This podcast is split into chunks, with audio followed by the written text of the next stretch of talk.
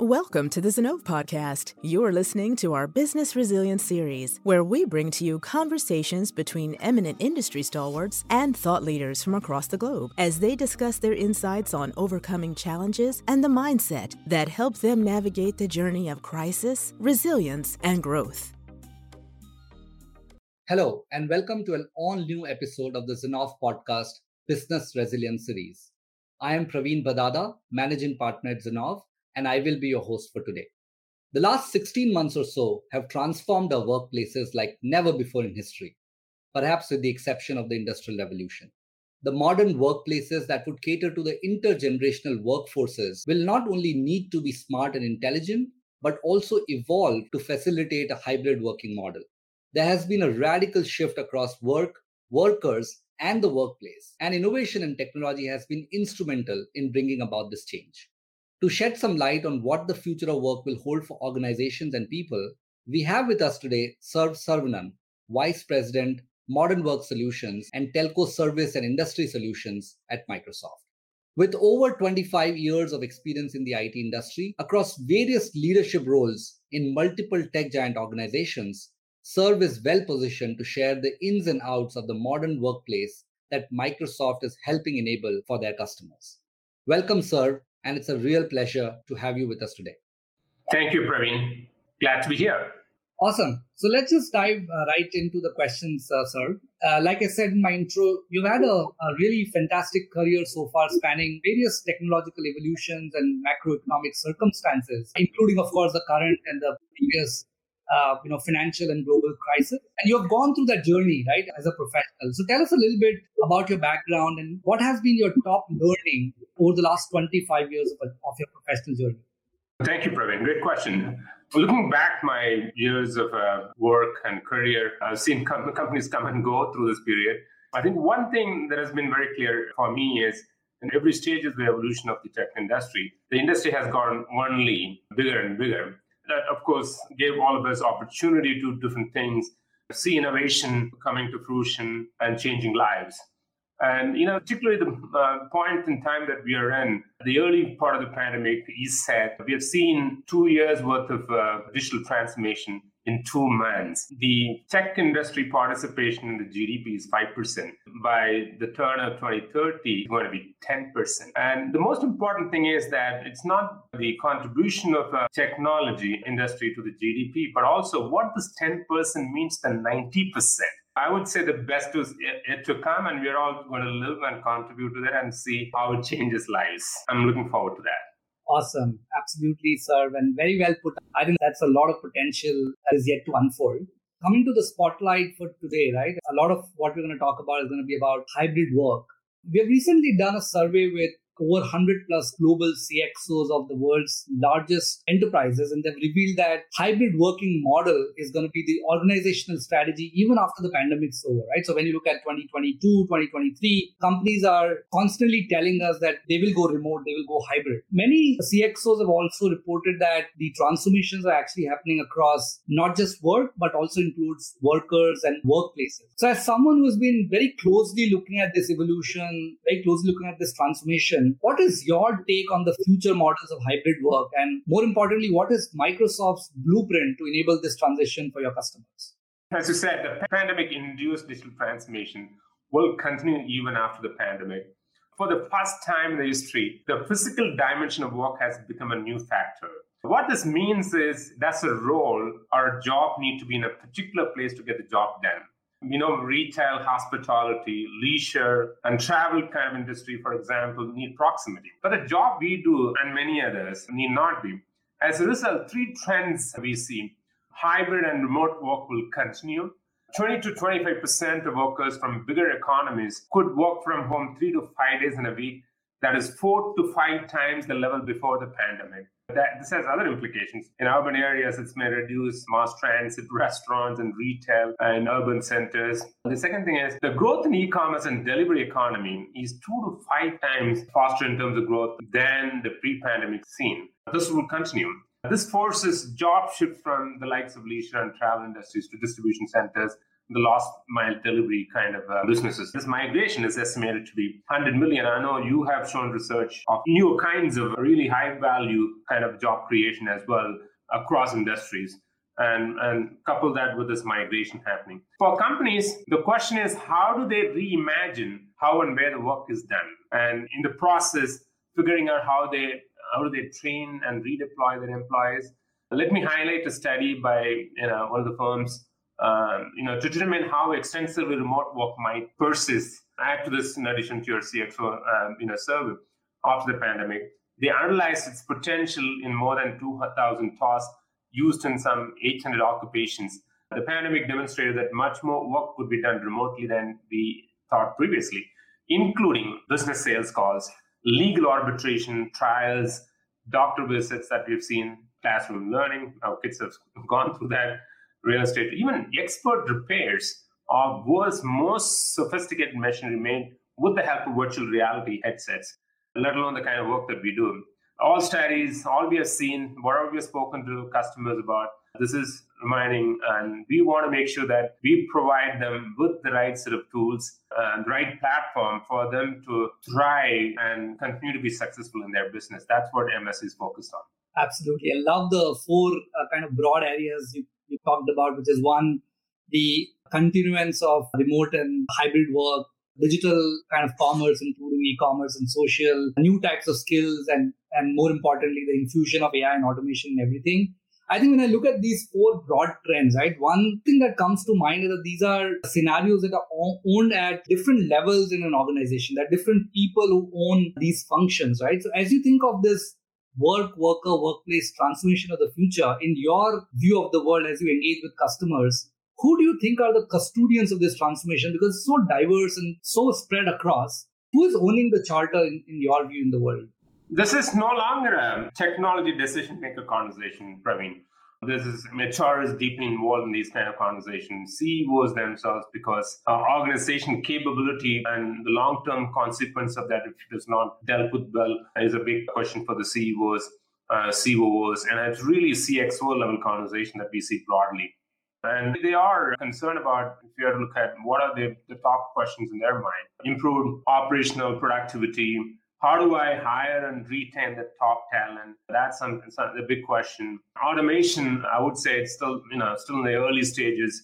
It's not just automation, it's really bringing intelligence, cognitive services together, low code, no code kind of thing. That will become an universal phenomenon as the companies become more and more digital, as they want to see themselves as software or technology companies. I mean, as a consequence of that, personas are changing in every industry. Uh, the job personas and profiles are changing. So therefore, the next big question everyone has is how am I going to reskill employees? How am I going to skill them up, um, upskill them today, and skill them up for the future, for them to be relevant, for their business to be relevant, and in the process, worker transformation, a major thing. And not all, you know, our employees are going through unprecedented times, being able to balance between work and life. You know, has caused hardship, hardship to everyone, pandemic. So the employee experience has come to the forefront as one of the top priority items we see in enterprises of all kinds. But you know, if they don't deal with it, will they become an employer of choice in the future? That's a big question for them. And of course, continuing to improve the collaboration and productivity platforms that they have. And also another trend we see in this process is collaboration and business process come together, right? I mean, the paradigm is converging. Those are the five things that are dominant themes of the CXOs in our conversation. Absolutely. I think those are all five great points and a lot of follow up questions come to my mind, sir, based on what you just said. So I'm going to ask you a couple of them in conjunction, in continuation to what you've kind of highlighted. In fact, in our survey also, CXOs have told us, 90% of them have actually told us that digitization of operations will be one of their key focus areas as they think of transforming work. You talked about automation quite a bit, and we have done the estimates at about $14 billion worth of investment went into automation technologies just last year in 2020, right? And this industry has a much larger potential. And we know that Microsoft has been making huge strides in this space with Power Platform and the surrounding ecosystem around this. If you can tell our audience a little bit about your journey on the automation side and what have been your learnings so far as you evolve to becoming a dominant player in the automation world? What are the top two or three things that you're unearthing at the moment? So we don't see um, automation in isolation on the collaboration platform, and we bring it all together. Our teams, we don't just see it as a collaboration platform for people to chat, for people to come together uh, and do meetings. We see that as a business process hub as well for the enterprise. We want to see increasingly teams as a business process hub. The reason why I say that is that as you combine the Power Platform capability or collaboration automation, collaboration doesn't happen outside, I mean, shouldn't happen outside of the business process. It has to be part of the business process. The only way we can make it happen is really fuse the platform together, the automation and the collaboration platform. So uh, we're introducing as a result this collaborative app development type thing, being the power of um, Power Platform, the teams together, automation happening in the process of collaboration and merging the two paradigms. So that's the direction we are on, and therefore we see teams as a process hub for the enterprise. And there are lots of benefits as a result of that. We see one, first of all, the workplace analytics. Know, we, we gather a lot of signals through this process the platform has these diverse capabilities coming together. And the signals can come handy in various different ways, not just to monitor the well, wellness of your employees, but also what's happening in the flow of work and what are the uh, opportunities available for you to go tweak the process or automate not so automated processes. You know, there's tons of things that you can do as a result of uh, signals coming from the platform and the analytics around it, in not just productivity and improving collaboration. And also, you kind of uh, get a sense of uh, how the culture of the organizational team is evolving as they use these tools and use that uh, those signals to further improve productivity or improve the wellness of your employees and all through the same sort of platform. That's why we see them as more integrated platform, if you will. I think that's very well put and very well articulated, uh, sir. And congratulations, first of all, for 250 million users on the Teams platform. I think it's a big milestone, and we we are very proud to use Teams as our platform of choice. I think we've had a lot of productivity gains because of the platform and the integrations that you provided. Just picking on your point around reskilling and upskilling that you talked about, and we've also done a lot of analysis of the market it is clear that the future of the work will be at the confluence of humans, machines, and AIs all work, working together. And this so-called division of labor, if you will, right, sir, will create about 100 million new jobs, right? In our view, this is going to be a net new jobs creator instead of jobs eliminator. But with creation of new jobs comes a very different problem of upskilling, reskilling, and relevance of existing resources, right? So give us a little bit of a roadmap in terms of how Microsoft is going to address the skilling problem, both on the frontline side as well as, not, as well as on the knowledge worker side. What are some of the initiatives and investments that we can expect in the future? The skilling front, there's a major component of Viva, which is an employee experience platform we have introduced called Viva Learning, right? While that is the platform capability, the Viva Learning is really about integrating a different source of uh, learning content into platform itself, LinkedIn Learning or any other platform enterprise chooses to have their content coming from. But I think the most important thing that being available as part of Viva platform, uh, Viva, is making that available in the flow of work as opposed to employees going out and learning through different systems, LMS and all of that. There's an opportunity for us to integrate into the Viva platform, which is something that they use every day, right? I think the you know, industry solutions modern work, we are, we're taking that to the next level. We want to make sure that customers gain incredible outcome that really serve their um, businesses um, well. So what we are doing is not only Microsoft tools, we're also you know, um, uh, looking to integrate pretty innovative tools from startups and other companies that will make the whole experience complete. What do I mean by that is the future work. I think we got to look at it in the context of the industry that you are in. I think the persona shift on those sort of things based on automation, those things have industry context, if you will. Financial services, you got to look at how a loan officer, perhaps, their job would evolve to something else, risk analyst, if you will, in a few years from now, as a result of automation, as a result of no code, low code revolution, being digital, you know, all of that kind of stuff, right?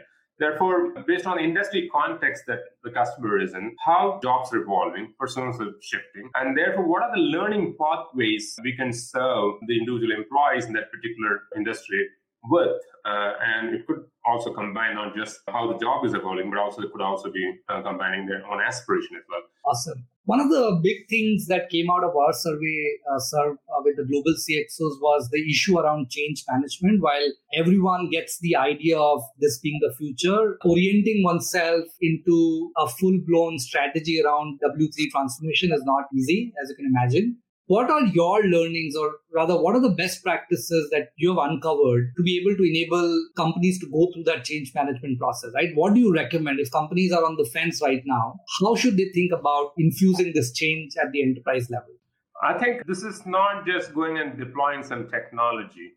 And these are platforms or that'll drive change at a, broader level and in fact has a huge consequence on the culture of the organization as well. I think this is not just some technology work. It's uh, I recommend any company that is going through this process to really employ adoption and change management experts to help them assess where they are and their propensity for adoption and using platform signals to see how the change is being absorbed and what kind of learning practices that they can establish.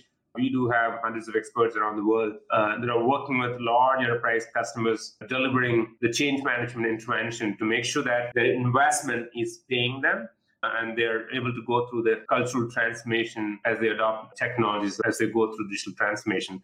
Adoption and change management is incredibly important to see the payback and to see change happening within the company. Awesome. I think we're almost at the end of our podcast. Uh, before I let you go, sir, I usually ask a personal recommendation that you want to give to our customers. It's got nothing to do with modern work or hybrid work. It could be a book that you've read, a restaurant that you've gone, a dish that you've tried, a place that you've visited. What is that one recommendation that you'd give to our audience uh, today? Uh, the one book that I'm reading right now is uh, The 5 a.m. Club. I thought I probably need with the pandemic and dealing with the current situation that we are all going through, probably some kind of help needed there. And the one that I, I picked up to read next is Working Backwards. Of course, it's from a competitor, but good insights and wisdom can come from anywhere, right? awesome. I love both the books. I've read portions of both of them. Uh, thank you so much, sir. This was a really, a really interesting conversation, and thank you for sharing your perspectives on the work, worker, workplace transformation that is currently underway across organizations, and also how Microsoft has been instrumental in that journey. Hey, Praveen. First of all, thank you for your business using Teams, and, and thank you for having me on the show. I enjoyed our conversation. Absolutely. Thanks for everything, uh, sir. Thank you, everyone, for tuning into this latest episode of the Zinnov Podcast Business Resilience Series. Hope you took away some amazing insights on the modern workplace that awaits us on the other side of this pandemic. We will be back with another trailblazing leader soon. Until then, take care and stay safe. Thank you.